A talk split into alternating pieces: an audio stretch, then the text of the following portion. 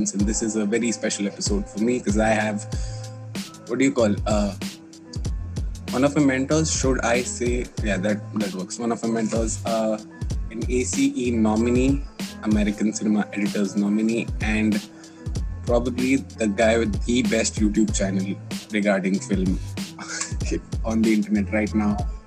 Please welcome this guy edits uh, Sven Pape. Have I pronounced that right? Sven Pape? Yeah, that's perfect. Thank you so much yeah. for having me. I'm excited to be on the podcast. That's my first Indian podcast. It's, it's not that famous a podcast, but we'll manage. Uh, Doesn't matter. You called, I answered. Yes, yes. Uh, thank you so much for that. So uh, there is this. Uh, uh, I there's this in, in Indian mythology. There's this story, right? There's an archer. There's an archer guru, kind of called Drona and uh, he doesn't teach anyone except the elite warrior clans. And there's this one forest tribal kid called Eklavya who wants to learn.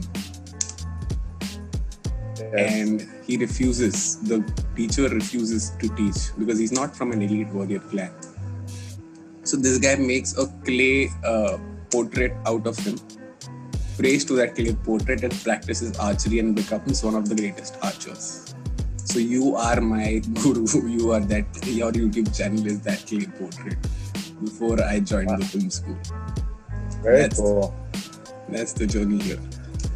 Okay, cool. I thought the metaphor was going to be that he did he didn't teach him, but this guy edits is for everybody. Everybody can no, no, yeah, yeah, that's the metaphor. This guy edits teaches everybody. Okay. So for people who can't, so uh, like people who can't afford to go to a film school, people who don't have the means to go to film school, this guy edits yeah. is the page you go. Like you, I've learned, I've learned so much about collaborating with people and editing uh, from your channel. Then I've learned from like uh, people who teach. Uh, that's gonna be one of my first questions. Who teach uh, how to use softwares to edit yeah. And this guy yeah, has constantly stayed away from that thing like teaching okay how to do this effect in this software. How to get this look yeah. in this software. It's it's more about the why you do stuff rather than the how you do stuff. Right? Yes. Yes. It's not about the software it's about the story the drama um, the motivation the engagement with the audience. That's that's what I'm all about. Like I'm not a very technical person. I barely understand the softwares that I use, and um, I get a lot of questions of people like, "What computer should I buy? What's the best compression setting for X?" And I can't answer any of those questions. I have no idea. Um, if it looks good, it's good. That's that's what I go by. Um, I, I just wanted to mention. I mean, we are living now in an era where the internet empowers everyone to learn, to have access to good information. And um, that wasn't the way it was when I went to film school. I went to the American Film Institute here in LA, Los Angeles, and it's a very prestigious school. And, and I would say I didn't learn all that much going there. I mean, I I made some friends, and it gave me the opportunity to live and work in LA but ultimately, when you just look at the information, the things, the craft, there's not a whole lot that they can teach that you can't teach yourself by just doing it. So I wanted to ask because I've seen you use like four different softwares to edit on your channel. Yes. Like I've seen you, res- I've seen you use Resolve. I've seen you use uh, Final Cut. I've seen you use Premiere. Sure. So uh, is is it is that the constant changing of software is usually a, a result of what the production team asks you to use because that's what they're using, or is it a personal choice? It's when I'm not using Final Cut, then it's because the the client or the production company needs me to cut in a software that works with their workflow. So I have a personal preference, and that is clearly towards a software that doesn't get in the way of the creative part of editing. So Final Cut for me is the one where I don't have to manage software, I don't have to manage tracks and audio tracks and where does what go. That's all being done by a very intuitive system designed by Apple, and Apple does some of the best interface design. Um, that's why they are who they are. And it's basically like an iPhone. It's like it has one button and it does everything. And that approach is what they use when they design the editing software. And so that's my personal preference. If you see me cutting something on a different software, it's usually because of production constraints. So now there's the technical part of the, like the my fanboy questions are over. Yeah. Uh, how did you get into films? Like, what was films always something you knew you wanted to do? Working in films, how did you start? Uh, well, I discovered films, the power of films, when I actually had to move from Germany. I'm originally a German native. I had to live in South Africa because my dad was working at a car company. And so I didn't have any friends. So I went to the movies and I got all my emotional um, experiences through the big screen. And I was really intrigued by that phenomena that we can really sit in a, in a room with a bunch of strangers and we all have this collective emotional experience. And it feels like when you see a good movie it feels like your mind is just opening up and you're learning you're growing you're feeling.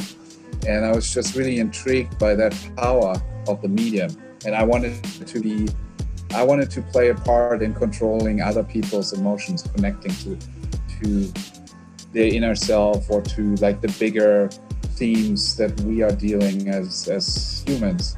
And so that drove me towards a career in in filmmaking. So then uh, you when you were living in south africa then you i'm assuming you probably shifted to america for film studies is that the case not straight away i mean i i made my first couple of like playing with filmmaking with a video camera and all that stuff in South Africa. And then I actually went back to Germany and applied to the University of Arts in Berlin, which is a it's a great art school. But uh, I was too young to actually go to the famous film school in Berlin, which is the Film Academy. They had like an age restriction of 21. I was under 20, I think, at the time, so I couldn't go there and I studied at the University of Arts. wasn't really happy with with what I got there. I finished the program, but it was more like lean towards advertising and branded filmmaking. And I really wanted to get more into storytelling and drama. And that's when actually a friend of mine who had, he had the dream and I just took it and ran with it. So he wanted to go to America and uh, go to USC, which is like the top film school in, in LA or one of the top. And he wanted to study writing. I'm like, that's awesome. I want that too. and then we started both doing all the steps to get there. Like you have to study for the English test and you have to do like a, a GMAT or some crazy test to, you know, to uh. And he he didn't finish. Like he walked out of the English test, and I never actually spoke to him again after that experience. I, I finished the test and I did everything else. I got rejected by USC the first time around, and it's still I didn't stop. I'm like, okay, I'll try again, but this time I'm going to be smarter. I'm not just going to apply to the number one film school and expect that I was going to get a spot. So I I applied to the top five film schools in the country, and AFI happened to be the number two. And I was lucky. I got rejected by all the others, but I was lucky to get accepted by AFI. And that's yeah. where I ended. Yeah. So in film school, uh, is it the so like here, uh, the film school that I'm studying in, we have a first year basic. It's a three year course. So the first year is basic, where you get to learn the basics of every department that works in film and then yes. you get to decide you get to choose which specialization you want. And yes. based on the student film that you did in the first year and your preferences you get allotted a specialization. So is the process similar uh, in afi no it's completely different. Afi is a graduate program which means same same. This is also a graduate program. Okay well you had to you have to decide before you apply which which department you want to go. So they have a directing program, producing, writing, editing, production design, and camera. and now Yeah. they also have, like digital something. Yeah. And luckily, I didn't apply to the directing program because I didn't understand what the difference is between a director and a producer. I chose producing because I knew George Lucas, and like I was a George Lucas fan, and he was a producer. Producer. Like he wasn't considered to be a director. So that's why I chose producing because I wanted to be like him. And I, I just found out after the fact that there was a shortage at AFI of producers. Like everybody wanted to do directing, but they had very few solid submissions for producing. And that was the only reason why I actually got accepted with like the little experience and body of work that I had. Um, if I would have if, if I would have known what producing is, I would have never applied to it. I would have gone directing and would have been rejected. And that would have been the end of it, basically. So Uh, I got lucky. Yeah. So no, no. The process here is the same for us. So we have to select which preference we want, but we have to give three. So like you have Okay. directing, editing, uh, screenwriting, uh, product producing, production design. We have to select three. Like first preference is editing, second is screenwriting, third is producing. You give Yeah. three. Uh, then based on the kind of work that you've done in your first, like in that first year in the basic foundation course, you get a lot of Yeah. benefits. Uh, Yeah. But uh, coming back to the point that you get these, these things happen in academic institutions, right? You, they have to select a bunch of guys. They have limited seats. They can't put everyone in directing. They can't put everyone in uh, a certain program. So, how important is uh, because you went into producing and you, you are an right? So, how important is going into a graduate program just a means to make connections learn anything you can about films then go and do or is it a process of just finding out what suits you best Back then, it was pretty much the only way for me to get into the film because it allowed me to get from Germany, which is in terms of filmmaking pretty underdeveloped. I would say it's probably less developed than India is in terms of the film industry mean, because we produce a Uh, bunch of films Euro. It's they don't have an industry. It's like it's this one director or this one writer that is able to do some amazing work, but it's not like here in America where it's an industry. There's not there's not an infrastructure in place where like you have a whole neighborhood where you just have equipment rental houses and you Hmm. just go from one to the other and get the best deal for whatever you needed. Um, none of that really existed in Germany in a very organized way. So for some, for a newcomer, it's much harder to to break into the business than it is in LA. I think, even though LA is very competitive or whatever. Um, so that's that's really that was for me really the key. But all this has changed because I I started at a time where you couldn't get your hands on a camera because there weren't there weren't video cameras. There wasn't filmmaking with video cameras. It was all film. So the, all the equipment was inaccessible.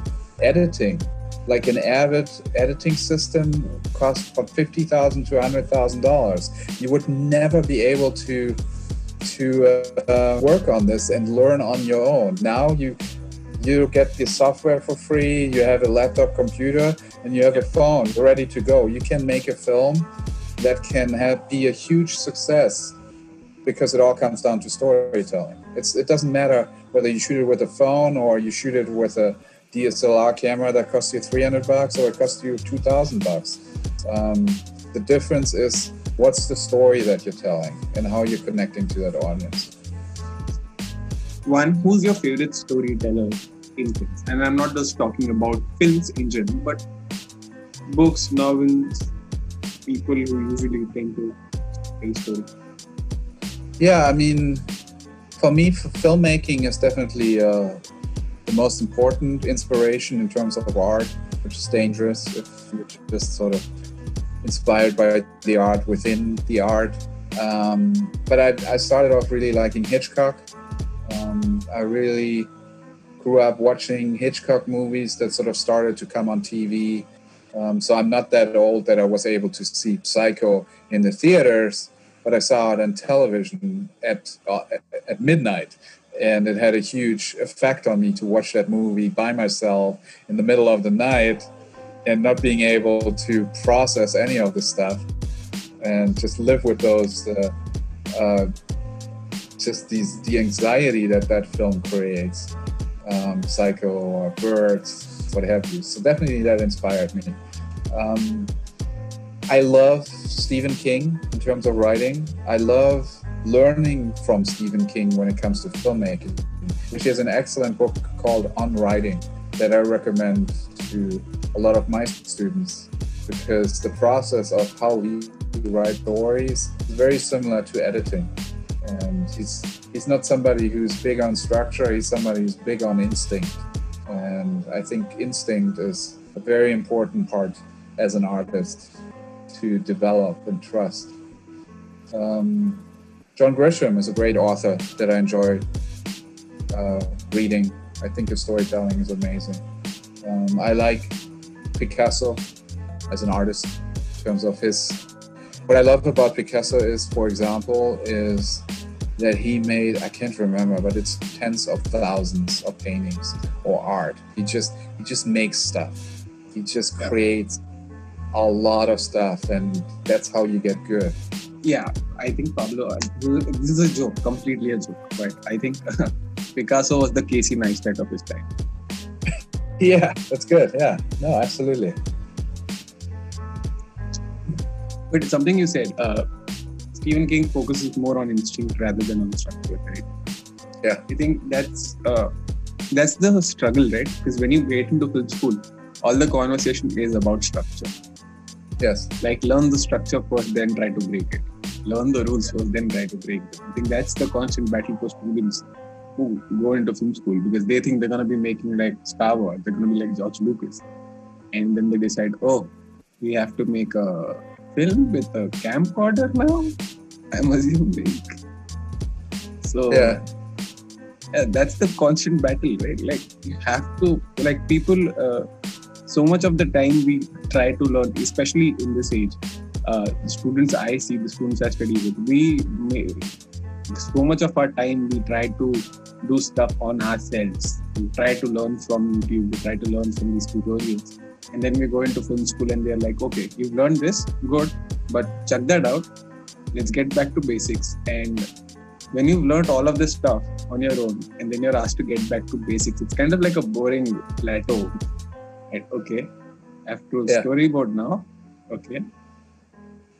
So it's, it's yeah i agree. I mean i think for many people it's easier to worry about structure or the technical side um, than it is about the actual storytelling.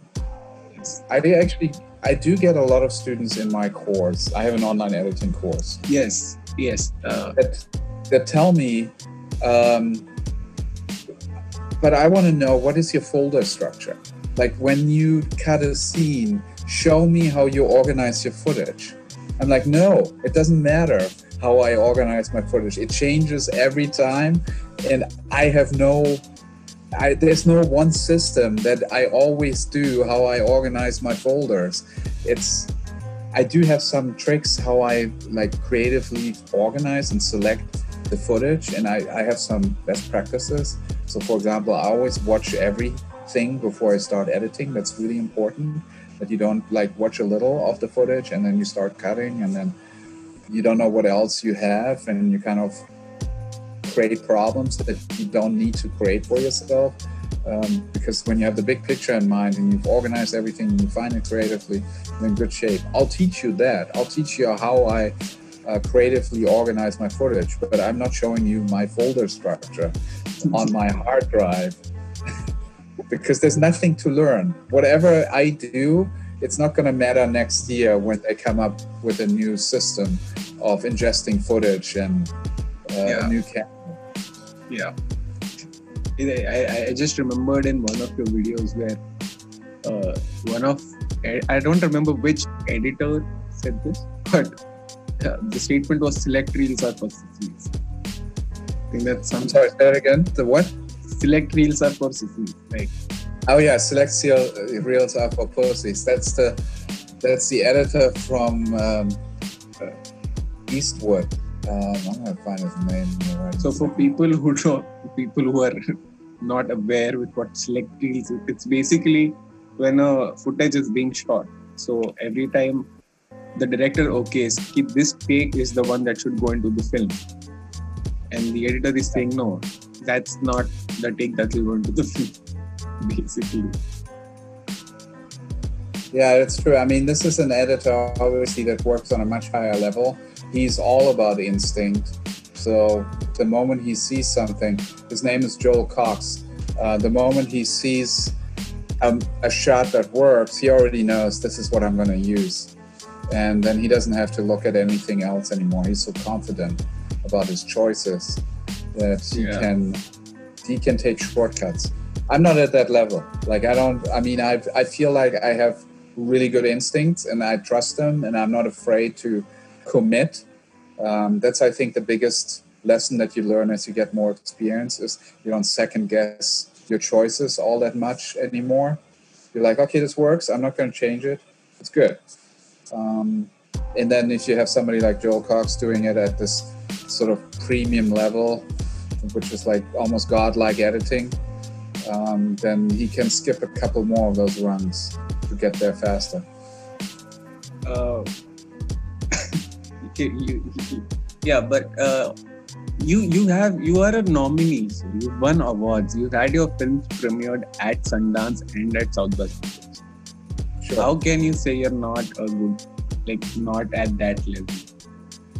Well, I mean, You've edited documentaries that I can't watch. I, the, the films that you've done, I can't find them on the internet to watch. Flesh and um, Flesh and Blood, I have done uh, any all the footage of Flesh and Blood that I have watched is on your channel that is available. okay. Well, it's Flesh and Blood has is on Amazon, right? It's on Amazon Prime. Not in it, not in its India library. Okay, well, Flesh and Blood has its own website where you can see the movie regardless of what country you're in. Um, so they have whatever. If if Amazon didn't take the distribution, then they have it on their website available. Um, but I mean, I've cut documentary Alt-Right Age of Rage, which premiered at South by Southwest, and that was picked up by Netflix worldwide, I believe. So you can okay, watch which that. which documentary is this? It's called Alt-Right Age of Rage. It's about the Charlottesville attack. All right, Age of Rage. Yes. Yeah. Um, the End of Love, which was a Sundance film, which was nominated for the grand prize at Sundance. Yes, I wanted to watch the end of Love. Like, I kind of loved that the trailer. It's again, it's on Amazon, but it's it's it's one of my favorite movies as well that I worked on. Yeah. Because it's so pure in a way. It's a very very pure story by a, a filmmaker who just poured his heart out. And, so I was I was very fortunate to be part of that process and help that movie. End of Love was in fact your first collaboration with Mark Webber, right? Yes. Yes. Yeah, that was the first time that we worked together. How was it working with Mark? Like he he's primarily an actor. He's known for his acting, for being an actor. How's it working with a actor who's becoming a director? I love working with Mark because he's so easygoing. Like he is, he has that talent to make stuff happen. Yeah. So he's always, he's always been able to pull off films where other, other filmmakers would fail, and he's able to put them together. And he's he's using every trick in the book, every relationship that he has. Like he's good friends with Rosario Dawson, so he's done two films with her, um, where she just gives him a favor. He, any any celebrity friend that he might have, he finds a finds a part uh, to just sort of stack up the odds that he gets funding for the film. But at the same time, he's even though it's a very personal story that he always puts out there, he is Yeah. so willing to collaborate. He's a huge collaborator. He has Yeah. worked with the same cinematographer uh, for four or five movies now. Who's who's a good friend of mine, and he's he, he shot my first film that I directed as well. And um, so he's never going to shoot with another cinematographer.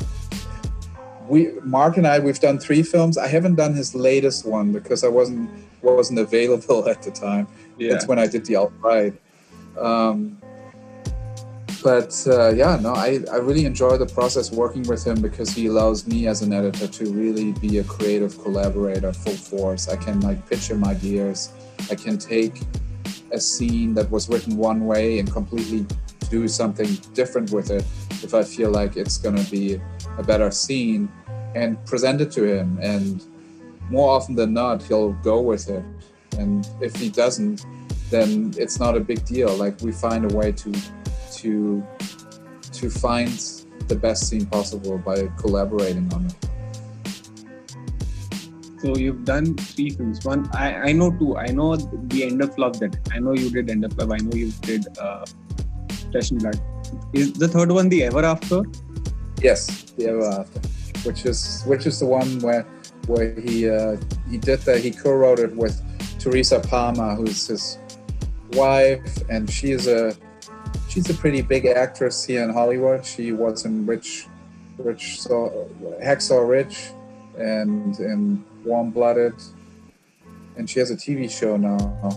So she's a she's a pretty big deal here in in LA. She's originally from Australia, um, but they sort of put their marriage online the ever after, and they're sort of playing the darkest possibility of what their marriage could look like, all the problems and conflicts that could potentially happen in this young marriage. They sort of just wrote that into a script and are living out these these nightmares. And uh, it was fun to to cut this really dark story where it's like Mark really took it to a whole different level in terms of um, there's a scene in there where he actually gets raped and he just went all out in it. And so i had to cut a scene for two weeks where i saw mark being like physically being just abused and and turn that into a, yeah so he's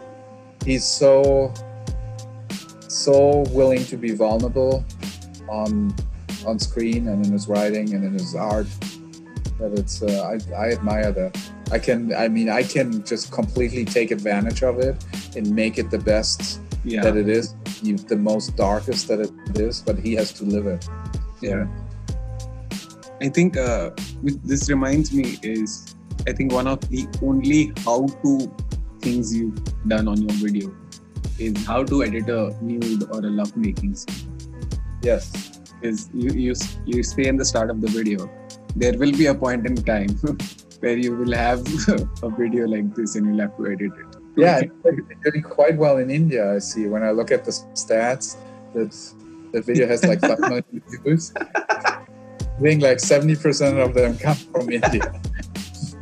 Yeah i i think uh, i think the reason for that for a large number of videos doing well in india is the fact that uh, you have uh, india is a huge india is a huge country and we live on emotions right? We have like you, get, you have to get us to a movie. You have to get us to watch a movie. And our movies can't be like so we american movies or in general uh, western cinema as we call it as we know it usually focuses on one thing. Like a thriller is a thriller. Like there's no scope for a romance or a song and dance in the middle of that thriller? It's a single emotion it's a single major emotion that dominates. Uh, Yeah. in indian cinema there is a single a thriller is a thriller but a thriller is also a love story there's also song and dance there's also family values in there it's a, it's a whole package of emotions that we want for that Yeah. catharsis. Like and that and that goes back to the kind of classical uh, stuff that was in our arts right things that have it's a tradition. So there's Yeah. this thing called navrasa theory which means the nine emotions. The nine emotions you know. And it has been going on in our classical dances so when we when film came to India, we derived that art, we derived those into our films. And what happened is now that most of us want to become filmmakers, you come to India, you you can find actors anywhere.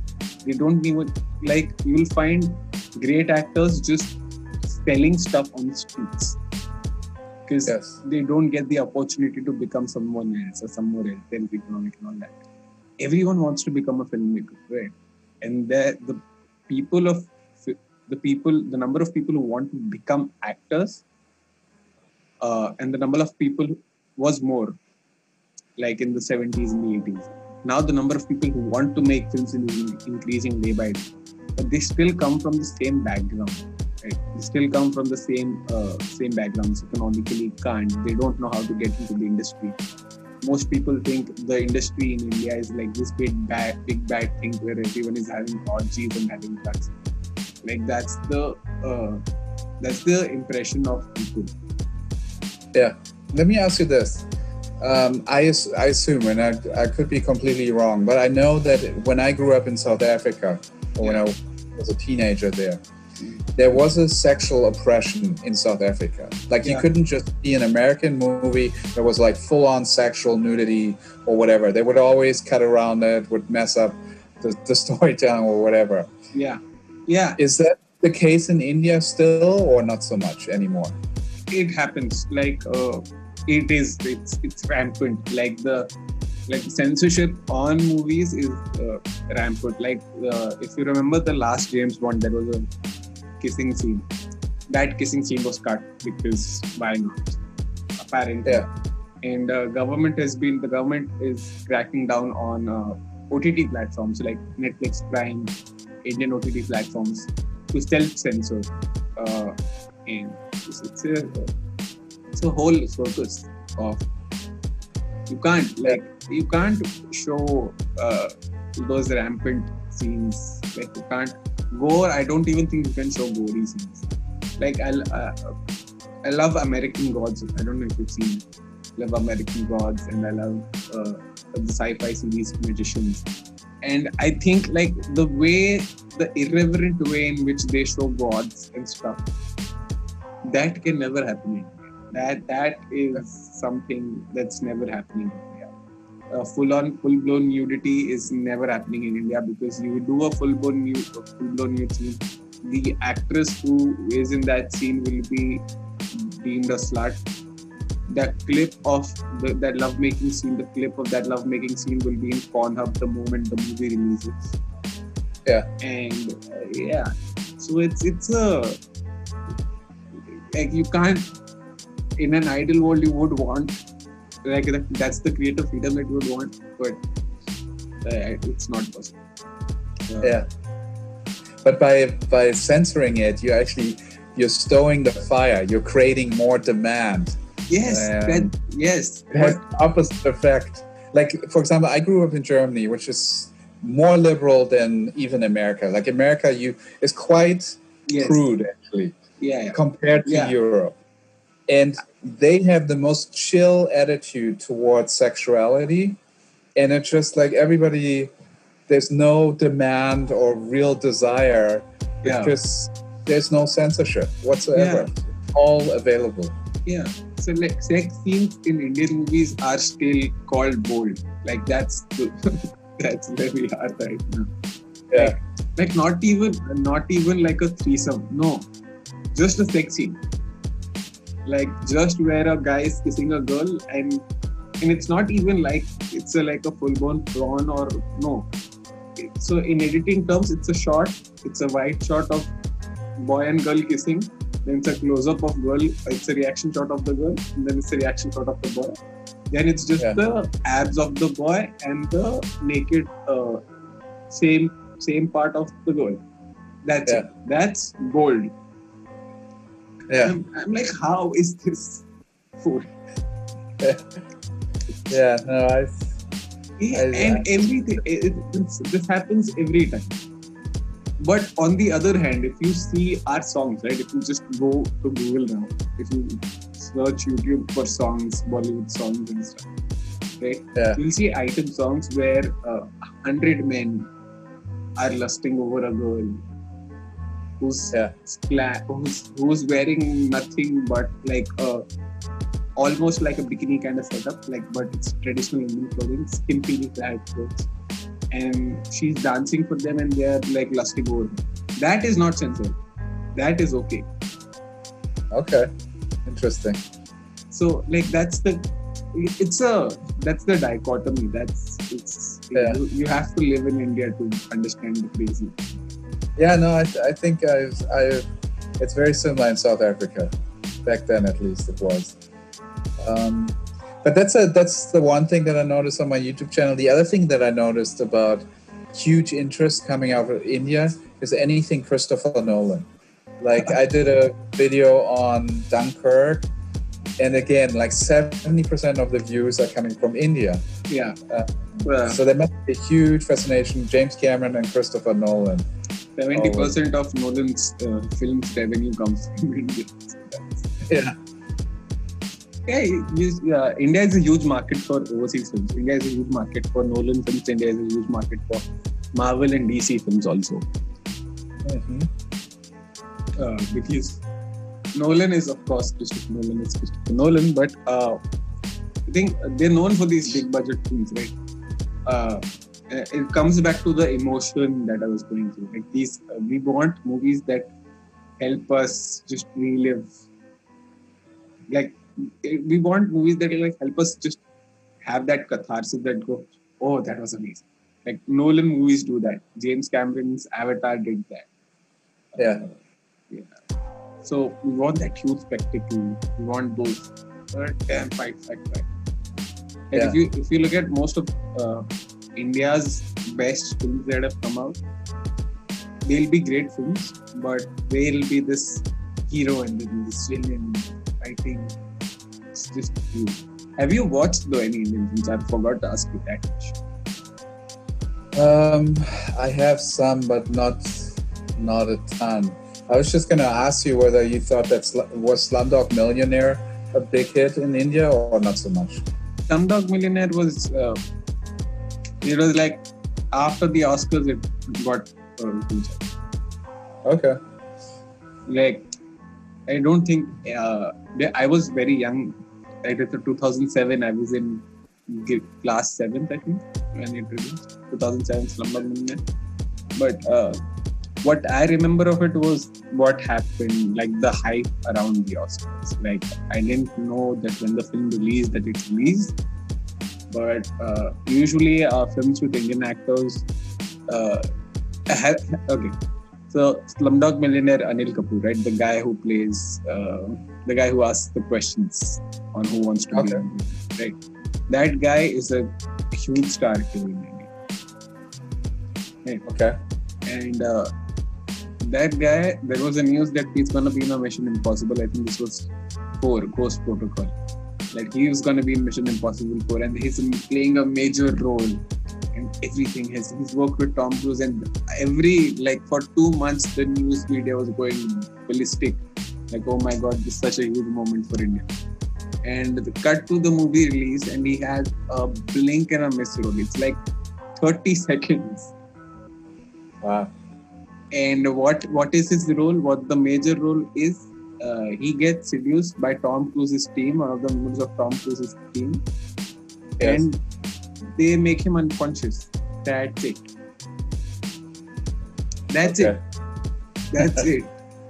Yeah. So, uh, Slumdog Millionaire, I remember watching it after, like, when I got older. And yeah, I found the movie, like, it's a good movie to watch, but I think not like one. I don't, I didn't, I don't get what the hype around. Yeah. Well, it's a very romanticized film, I assume. It glorifies like Indian poverty or something. Yeah. It's like it's a beautiful. Yeah. What about that composer? Is he a big? Yeah, yeah. Oh, great songs. Like Slumdog Millionaire uh, has good songs. Uh, but if you ask any Indian music fan, Slumdog Millionaire is not gonna be that composer's favorite songs from them. Yeah. The work that he did before Slumdog and after Slumdog is way better. Yeah. And those songs are, I think, if you listen to them, you'll get why he's such a great guy, like a great Yeah. composer. But I think he won the Oscar because he was it's a American director. Yeah. So uh, one of the things, uh, let me just go through. Okay, all right, we've talked about. It's a documentary. Uh, on your uh, website, you have the Patreon benefits page. You have the podcast, this guided podcast, and uh, you have a consulting on cuts page, right? Yes. Yes. So, uh, is that did, did it feel like awkward while putting that stuff first? Because, uh, in the sense that consulting on cuts and I'm charging this much, were you ever kind of worried that will people actually click on this? Will people actually pay me like a or almost Oh, 200 really? bucks for a consultation? Did you ever have that worry? Did I have a worry? Not really. Um, there's there's there's something that I learned in life, which is when you when you do the work, when you do the actual work, you get paid for the moment that you actually do the work, and you get paid a fair rate. But ultimately, as you progress as a craftsman and as you get better, you should think about transitioning from doing the work to teaching the work, from consulting, teaching, and so on and so forth. And you actually, um, there, there are two benefits. One is you actually make way more money consulting than actually doing the work. And the other one is you get to have this experience where you share in, information and experience. And I find that the the older I get, the more I get excited about actually like teaching in a classroom. Like I was teaching editing at a local college here, and I enjoyed every week getting to class and meet young students that are eager to learn and playing a part in inspiring them to become better storytellers. So no, I didn't I didn't I mean I was I didn't think anybody would like necessarily pick me up on it and and start hiring me as a consultant. But now it's it's gotten to a point where it's very like very comfortable. I actually now have like the director who i cut alt-right age of rage. He hired me as a consultant on his next film to actually give him editing notes um, so that he can resolve I don't know if he has a conflict with the editor or the production company or whatever. He wanted he wanted the he wanted to make changes in the and he wasn't the director. I think, I think he was one of the producers on this one. He wanted certain changes to be implemented in the film, and he just wanted to have a second opinion about it. And so when he asked me, "Hey, what what would you be open to consulting and what do you usually charge?" I could immediately refer him to the website and say, "Here, here it is. This is what what I've been doing for the past year or so." Um, Yeah. And he had no problem um, taking me up on that on that service. So I have about I don't know a couple per month that that hire me as a consultant Yeah. and not my main business, but I do get it. I get it. I got to tell you this. I get every day somebody sends me an email and says, "Hey, can you give me notes? Can you Yeah. give me feed?" And I just had to, at some point, say, "No, I can't. I don't have Yeah. enough time in the day."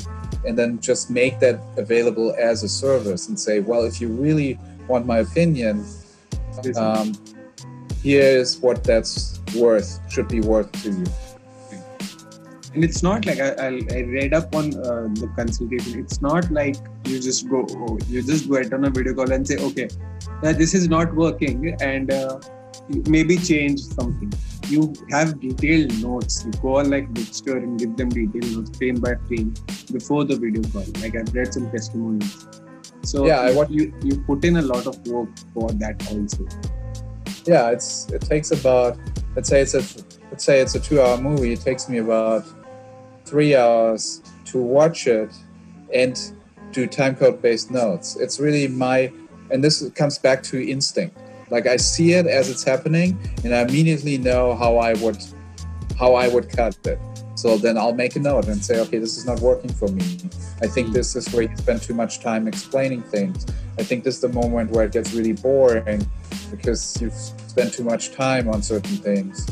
And and then once I've seen the entire film and I've sort of had the in the moment reaction, then I go back and then I think big picture. Like what are the main problems of a film?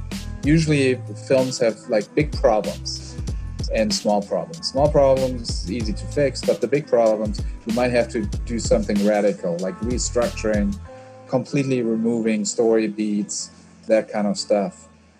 And every time I release a video now on my YouTube channel where I actually take this approach to an actual film, like I did a video on Margaret where there was a three hour version and a two and a half hour version, the director's version Yeah. versus the studio version. How this film was not fixed in the editing. The, the studio pushed pushed hard and won and released a two and a half hour, which was a complete disaster. And then I look at the three hour version that's clearly the better movie, but I make suggestions how I would have cut this movie down to two and a half hour, and you would have still preserved the mastery and the the essence, the thing that makes it a great film, yeah. and still would have satisfied whatever this distribution needs because they need a shorter film so that they can program it better in the theaters. They have one more screening. And the moment I released that video, I got like 20 requests for consulting and say, hey, look at my movie and tell me how, how I can bring that down to two and a half hours. Yeah. Yeah. I mean, no offense to you, but I kind of find uh, people like, because I want to edit my stuff alone. Like, I don't want people coming in and telling me, okay, do this. No, like, let me do this first. Let me finish it, and then I'll send it. Then, like, yeah, I don't know. I, I've never, uh, I've never like. I was supposed to work in a crew like this first year and get my like first short film made, but then uh, you know the pandemic hit and eh, went for a toss.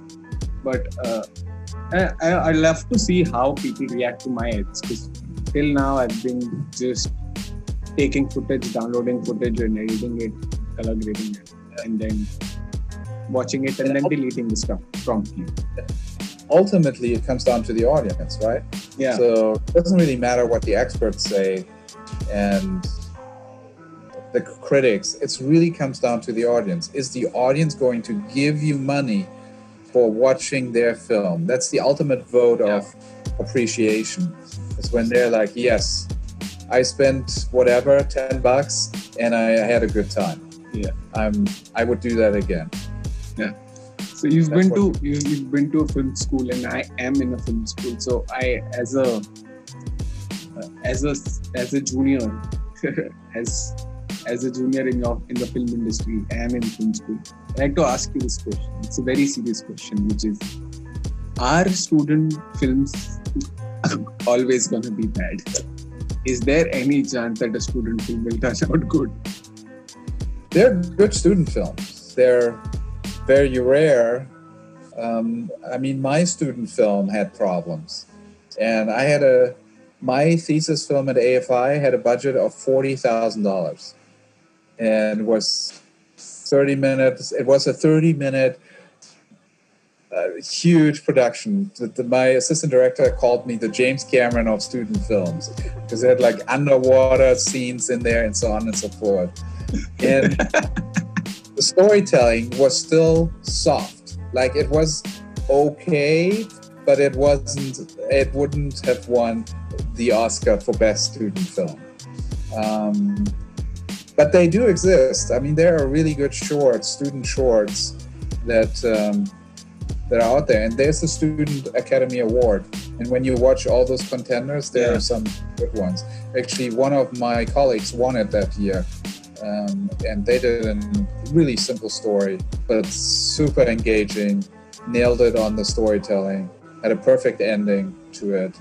Yeah. And they spent a fraction of what I, what the budget for my film was. Yeah. I was going to say they are problematic because you're learning. Like Yeah. you are a student, and storytelling is not something that you're born with.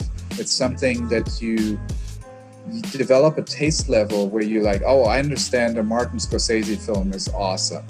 I want to be as awesome as Martin Scorsese. But you don't understand that Martin Scorsese got to that level by repetitive um, filmmaking. He just kept making better and better films. He started off doing awful shorts. I've seen his shorts. They're very experimental. They're not interesting.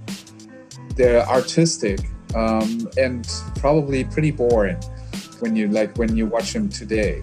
But it's it helped him understand what it takes to be a filmmaker that connects to an audience, and that's a process. So you need to get all those bad films out there so that you understand just because I, I recognize a good film doesn't mean that I can make a good film. Yes. You have to you have to work. I think it. Uh, I'm a huge uh, Sorkin fan. I don't know if you are. Yes. I yeah I love I love his writing. Yeah. So uh, I think in one of his, I think it was uh, either in one of his master classes or in a YouTube video that he says that when I ask people who've done their post graduation in film studies, uh, my colleagues, and I ask them what did you learn, uh, they usually can't tell me what what they learned it. And I think one of his friends told him that it gave me a chance to make more mistakes as a filmmaker, to make more bad films to get out there to make mistakes without the consequences. Like when once you get into once you get into the career and you make a mistake there is there there, there will be consequences. Like like For as a writer as a director you put out a bad film your name is spoiled. Like that's it you put out this film as a director your last film is what Yeah. you're known by so Yeah, yeah, I, I 100% agree. And that's why it's important that you not only make bad films, but you put them out there. Like, if make a bad short and then have an audience see it and be bored by it and sit through that experience and realize, oh my God, I thought I did this masterpiece and everybody hates it. You have to have that experience to then say, okay, what do I need to do differently to to connect to an audience? yeah There are a lot of filmmakers that make a short and they never show it to anyone. It just uh, sits in the back of their closet, yeah and they don't know whether it's any good or not. yeah it's safe for their self-esteem no? Yeah.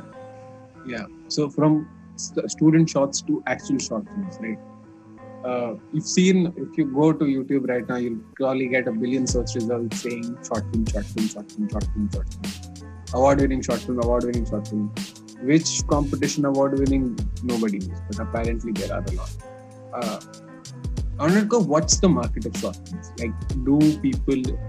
I I get it that before YouTube and the internet became a thing, short films were a way to get into feature films. I think that's kind of how you got your first film, feature LA Twister. Is that how you? No, I was stupid. I made my first film was a feature. My first film premiered at the Mann's Chinese Theater here in Hollywood. So I should have done a short as a director, um, so that you can make mistakes and you can, and there won't be any consequences. I was like, no, screw it. Um, I know what I'm doing. so it's your question was, is there a market for shorts? Yeah, Probably not really. I mean, it's always they've always tried to turn it into a market, um, but it's it's really just a proof of concept. The shorts that really matter are the shorts that then turn directors into feature film directors, like the short on Lights Out. If you remember that horror Yeah, movie, yeah, uh, was a really clever short that then got got him the opportunity to do the feature. Hmm. The same with Saw. Saw was a short before it became a feature. So you that's that's the opportunity is make a really good short that gets into a really good festival that then gets you the opportunity to make a feature. The short as proof of concept is I think the, the second other than just learning and making mistakes, I think it can still help you that way. that you Yeah. you have a decent script and you can't get funding for it and nobody trusts you make a short pick a scene out of it make it work on its own as a short and then uh, hopefully that will give you the trust that uh, somebody will invest money i did do a scene of the feature film to get funding that worked very well so i picked a scene already from from the script and i showed it to an investor and he he gave me the money to, Hmm. to make the picture I think uh, I asked this because there's a Indian YouTube, uh, Indian media company. It started out making sketches, yes uh, and then uh, they did a web series called uh, Pitchers, and uh, they just did one season of it. Uh, they couldn't get to second season, but that one season is probably one of the best pieces of media, like film media, that's come out of India in a long time. Like, like that's a series. It's a it's a five episode series. It's on YouTube. I think it's on their website also. I'll probably send you a link. TVF Cool. Pitchers. Uh, and uh, I think that the IMDb rating on it is. I think it was one of the first Indian TV Indian pieces of media that crossed a nine like a nine point eight on the IMDb. nice what is it called It's called TVF Pitchers. how do you spell that uh, it's currently sitting at a 9.1 on IMDb.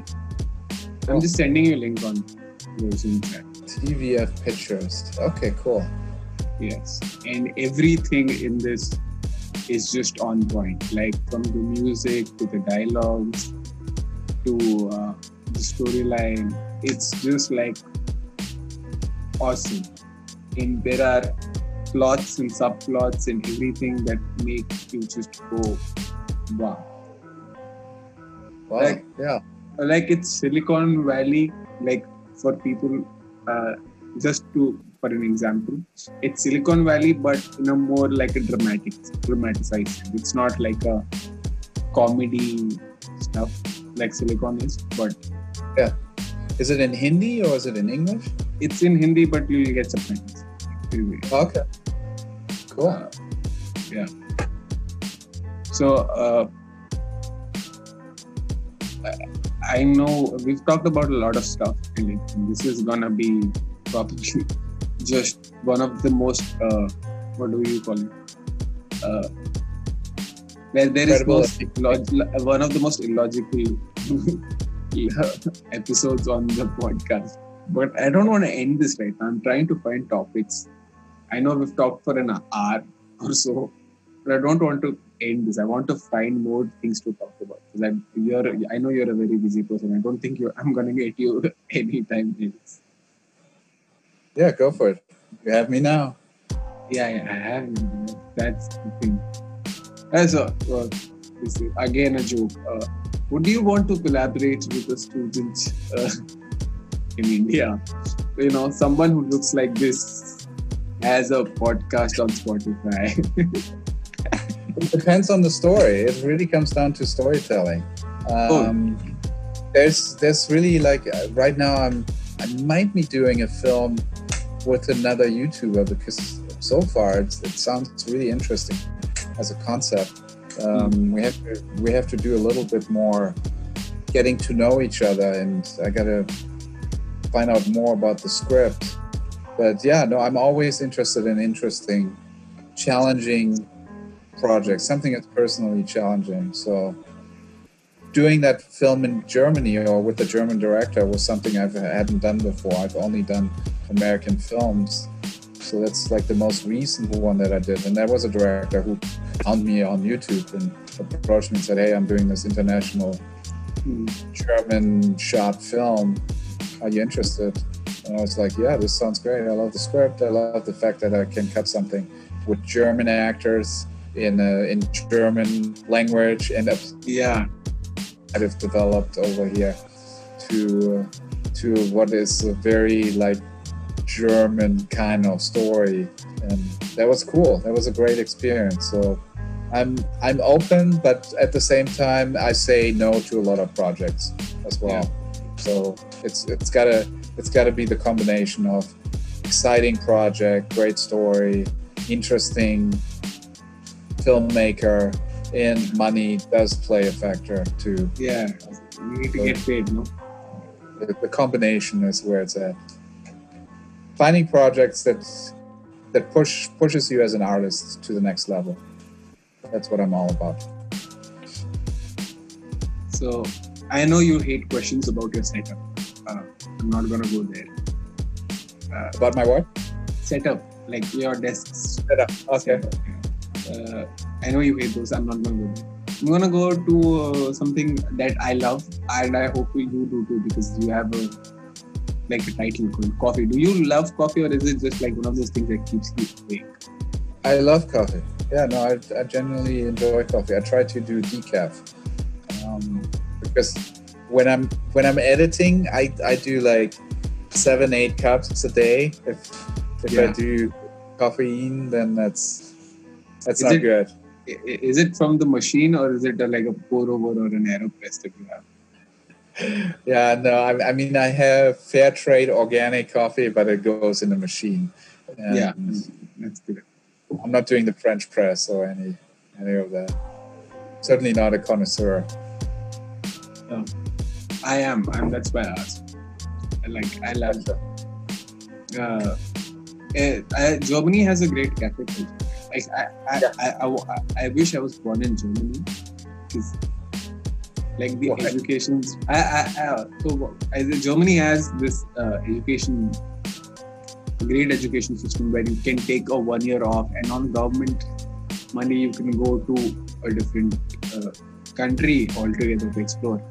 And I have friends that have made who- who've come through those exchange programs to India in my city.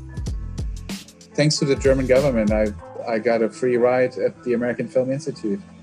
They, they, they paid my tuition and they paid my living expenses for two years. Yeah. So it was great. No, uh, the the German education system is good. They Yeah. they figured something out that is a big problem here in America. America doesn't understand that education is what sets you free. If you have an educated, um, I think that's the problem with most countries. yeah, big portion of the population does not have access to quality education for next to thing. It in the long run just makes you you can't compete. And Germany, for whatever reason, after the war, they just understood that the best way to have a solid economy, a stable democracy, is education. Yeah. And Well, So, I yeah. think this was I think the first joke that I read. Well, I had a, a German friend, right? Uh, and she was telling us the, the first time she was telling us about the German education system and all these things, and I was like, seems like Germany is overcompensating for Hitler. Like, yeah, no, that's a joke in a bad taste, but it just kind of felt like every country needs a Hitler.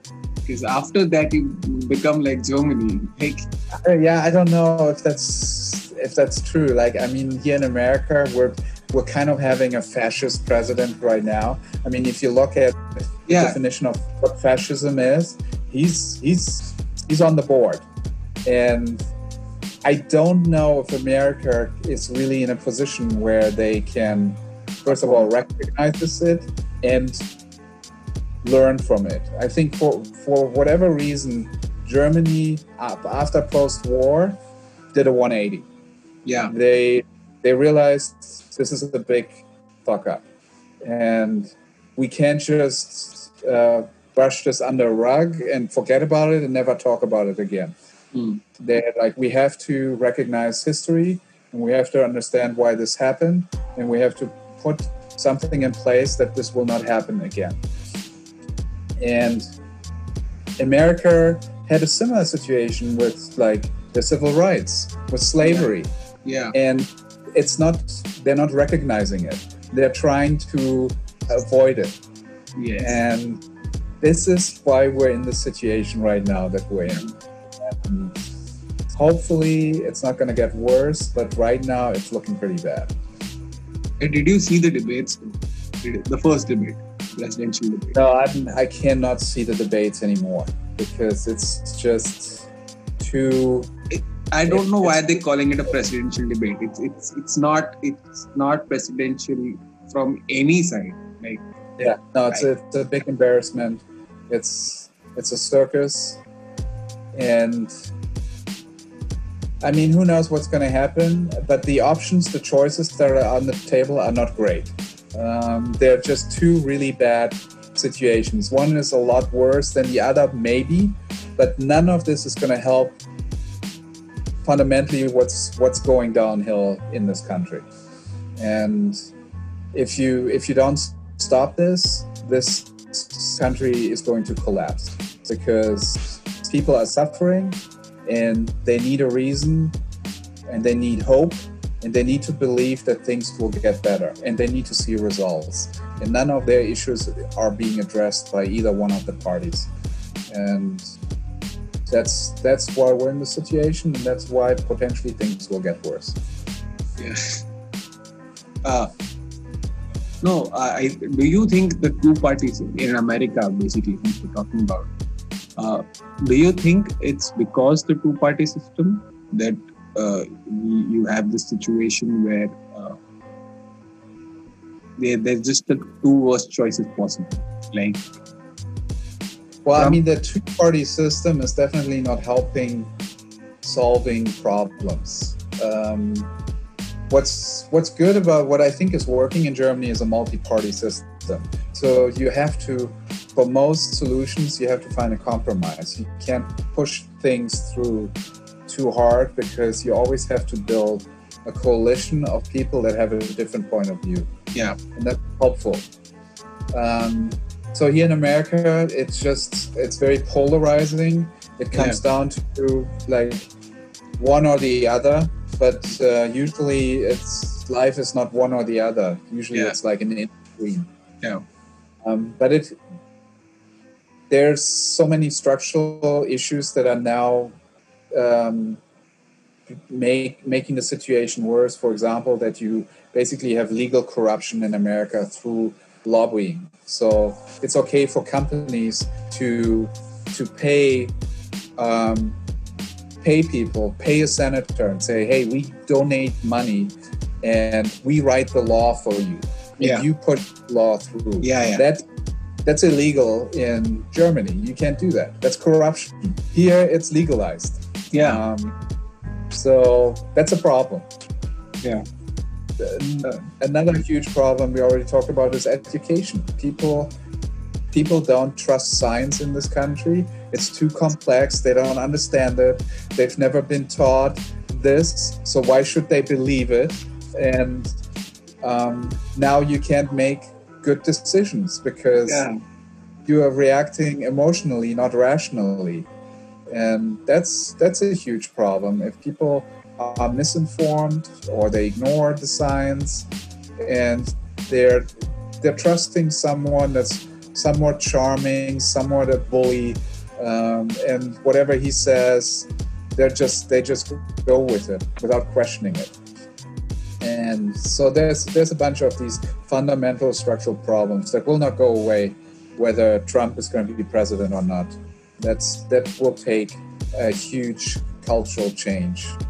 And so far they haven't been able to implement any of that. Do you think AOC is going to be a part of that cultural change? I could see that happen. Um, I think it might might go down that way. I mean, a Bernie Sanders and AOC, they definitely, I feel like, have ideas that on paper, when you look at what social capitalism is, is very successfully implemented in many European countries. And it's if you look at the data, if you look at the science, it's working. You have a fairly strong middle class in Europe, and that's what gives you stability. Yeah. And that involves medical for all. It means free education, all all those stuff once you implement that it, it, a generation later it pays off yeah tenfold and yeah it could go down that way. America is nowhere ready to accept any of that. Um, while they're basically harming themselves currently because they have no choice. They they have two three jobs that they need to work to barely make make it work, and then they don't make it work right now with the pandemic. Um, there's going to be 40 million people potentially on the street in the next year because they can't re- they can't pay rent, and right now they're protected, but at some point that protection will go away, and um, that's gonna that's gonna put more stress on the system and more instability. Yeah. Um, coming back to media and news. Uh, Sure. yeah, uh, I don't. Uh, have you seen Newsroom? Yes. And I can't, cannot for the life of me find a logical reason as to why the series was cancelled. Do you? Well, can you shed some light on it? no, I can't. I mean, uh, what's his name? Aaron. What's his? Aaron Sorkin. Sorkins, right? Um, I mean, he's a very outspoken liberal that has very ideological views that make a lot of sense to me, but he's very polarizing, and maybe at some point, at some point, that's the reason why it it sort of got away from HBO to do a show like this. I, I mean, I don't know. Maybe he just ran out of steam. Maybe he put everything on the line, and that's all he had to say about it Yeah. there. I mean, his latest film was about poker, right? Yeah. The, his latest film is The Trial of Chicago 7. Oh, okay. It's gonna be on Netflix. I think it's released in America. Yeah. It's released in theaters in America. Uh, the last one that I've seen was Molly's Room, which I liked. Right? Molly's good. Game. I think it was his first directorial Okay. effort. Molly's Yeah. Game. His first directorial effort. Yes. He got a lot of critique for that, but I thought he did a good job. Yeah. I think Aaron Sorkin should just write his Aaron Aaron should not direct his own writing. That's never because uh, his scripts in other people's hands are amazing. Like his script in David Fincher's hand, and you get a net. Yes, yes. His script-. His script in uh, Danny Boyle's hand, and you get jobs. Like the second one, the first one was. We will Yeah. not talk about that. I, I cannot believe that he wrote the play for the few good men on a bunch of tickets. Like when I, when I first read that story, I was like, no, this, this is made up shit. I can't. No. Like, ah. it just blows my mind, right? Like, Yeah. yeah. And you said you've done a masterclass? Yes. Yes. One of the first things I did was Nice. convince my parents. At least this masterclass. Just film school, we'll talk about that later. But masterclass, please. Yeah. And he doesn't talk about writing rapid fire dialogue in that masterclass at all. He he focuses on story. Yeah. He focuses on like there's something a character wants. There's Yeah. something that's standing in his way. Yeah. And it's like I thought I, an Aaron Sorkin masterclass would be how to do rapid fire dialogue. Like ta, ta, ta, ta, ta, ta, ta. it's almost two people fighting with words. Right? It's, it's like a rap battle in a film setting. Yeah. That's what most Aaron Sorkin do. So, but it was not that. It was it was proper structure, scenes, characterizations, and he talked about dialogue for like an episode, like just Yeah. like a, for five minutes. He just focused on get your characters right. There's something your character wants. Get what do they want? What are their needs? What is standing in their way? Get that fact right, and then you can your script will be good. Yeah. Well, in a way, that's what I do on the YouTube channel. Like, I get a lot of comments of like, "Oh, this video is not about editing. This is about writing. This is about storytelling." Like, yeah, that, that, those are yeah. Stupid people. Yeah yeah like that that's what that's what most people do right? Most people i think the if you put editing on youtube if you search editing tutorials on youtube right now it's gonna be how to. It's not why. It's Yeah. not like yeah right? There's uh but there are a bunch of good people who do that. Like there's a bunch of people who explain it a lot better. But usually it's just, oh, do this shortcut and you'll get this effect, and that's it. Like that that's what most editing tutorials are on. Like oh, Resolve yeah. is how to do this effect on Resolve. Now, if you want to know how to do it on Premiere, you have to search how to do it on Premiere. You can't have there's it's not there's no logic behind it. It's just and that's why most I I've, I've read the comments on YouTube channel. Yeah. Yeah. No, I usually smile when I read that. I think it really comes down to like one example that I usually bring up is when you look at a scene and you want to edit it, you gotta ask three questions, and this comes from David Mamet. Like, who wants what, why right now, and what happens if she doesn't get it? Yeah. And once you look at every scene with these three questions, you'll know how to tell the story because you watch out for okay, who's my main character? How do yeah. I make sure that we understand what the motivation is, what the immediacy is of that motivation? That like there has to be action taken in this scene right now because of a certain um, obstacle or circumstance, and then you have to either show the outcome or you have to tease the outcome. You have to delay yeah. the outcome so that people are in suspense and keep yeah. watching. That's drama, and yeah. that's that's what editing is: shaping that experience of having a dramatic arc and yeah. audience asking what happens next. I'm interested to find out what happens next. That's how you. That's where you want the audience to be at all times. When they're like, "I don't care," then you've you failed. They're like, "Ah, I, I I know what's happening next." Yeah. Uh, oh, that's exactly what I expected. No yeah. surprise here. Yeah. Um, that's when you're in trouble. Uh, but that's a good note to end the podcast on. Uh, thank you, Sven, so much for being on the podcast, for entertaining a 25 year old kid with no, no too little audience. Uh, you're, you're very welcome. You know, as an artist and as a filmmaker, you always have to be open minded. You can never say, oh, it's, it's like, okay, just because like you said, oh, this is a small podcast. I think you even said it in the email. Like, why would you ever respond to me?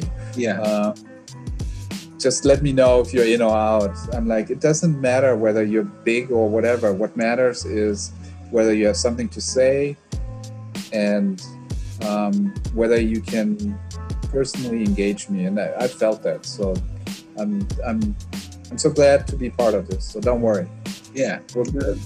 Uh, thank you. Uh, and for people who uh, listen into this podcast, uh, who like film, who like film, who want to get into filmmaking, go follow Sven Pape's uh, YouTube channel. It's called This Guy Edits, and if you have some money to spend, uh, join his course. It's called the Go to the Go to Editor podcast. No, no, the Go to Editor course.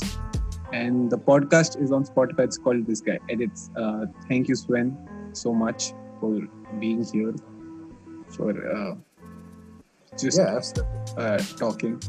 Uh, and uh, see you guys in the next episode. Uh, my pleasure. Thanks so much. Yeah. मैं चाहूँ जैसे वैसे काश चलती थी ये ज़िंदगी मैं चाहूँ जैसे वैसे काश चलती थी ये ज़िंदगी मैं चाहूँ जैसे वैसे काश चलती थी ये ज़िंदगी मैं चाहूँ जैसे वैसे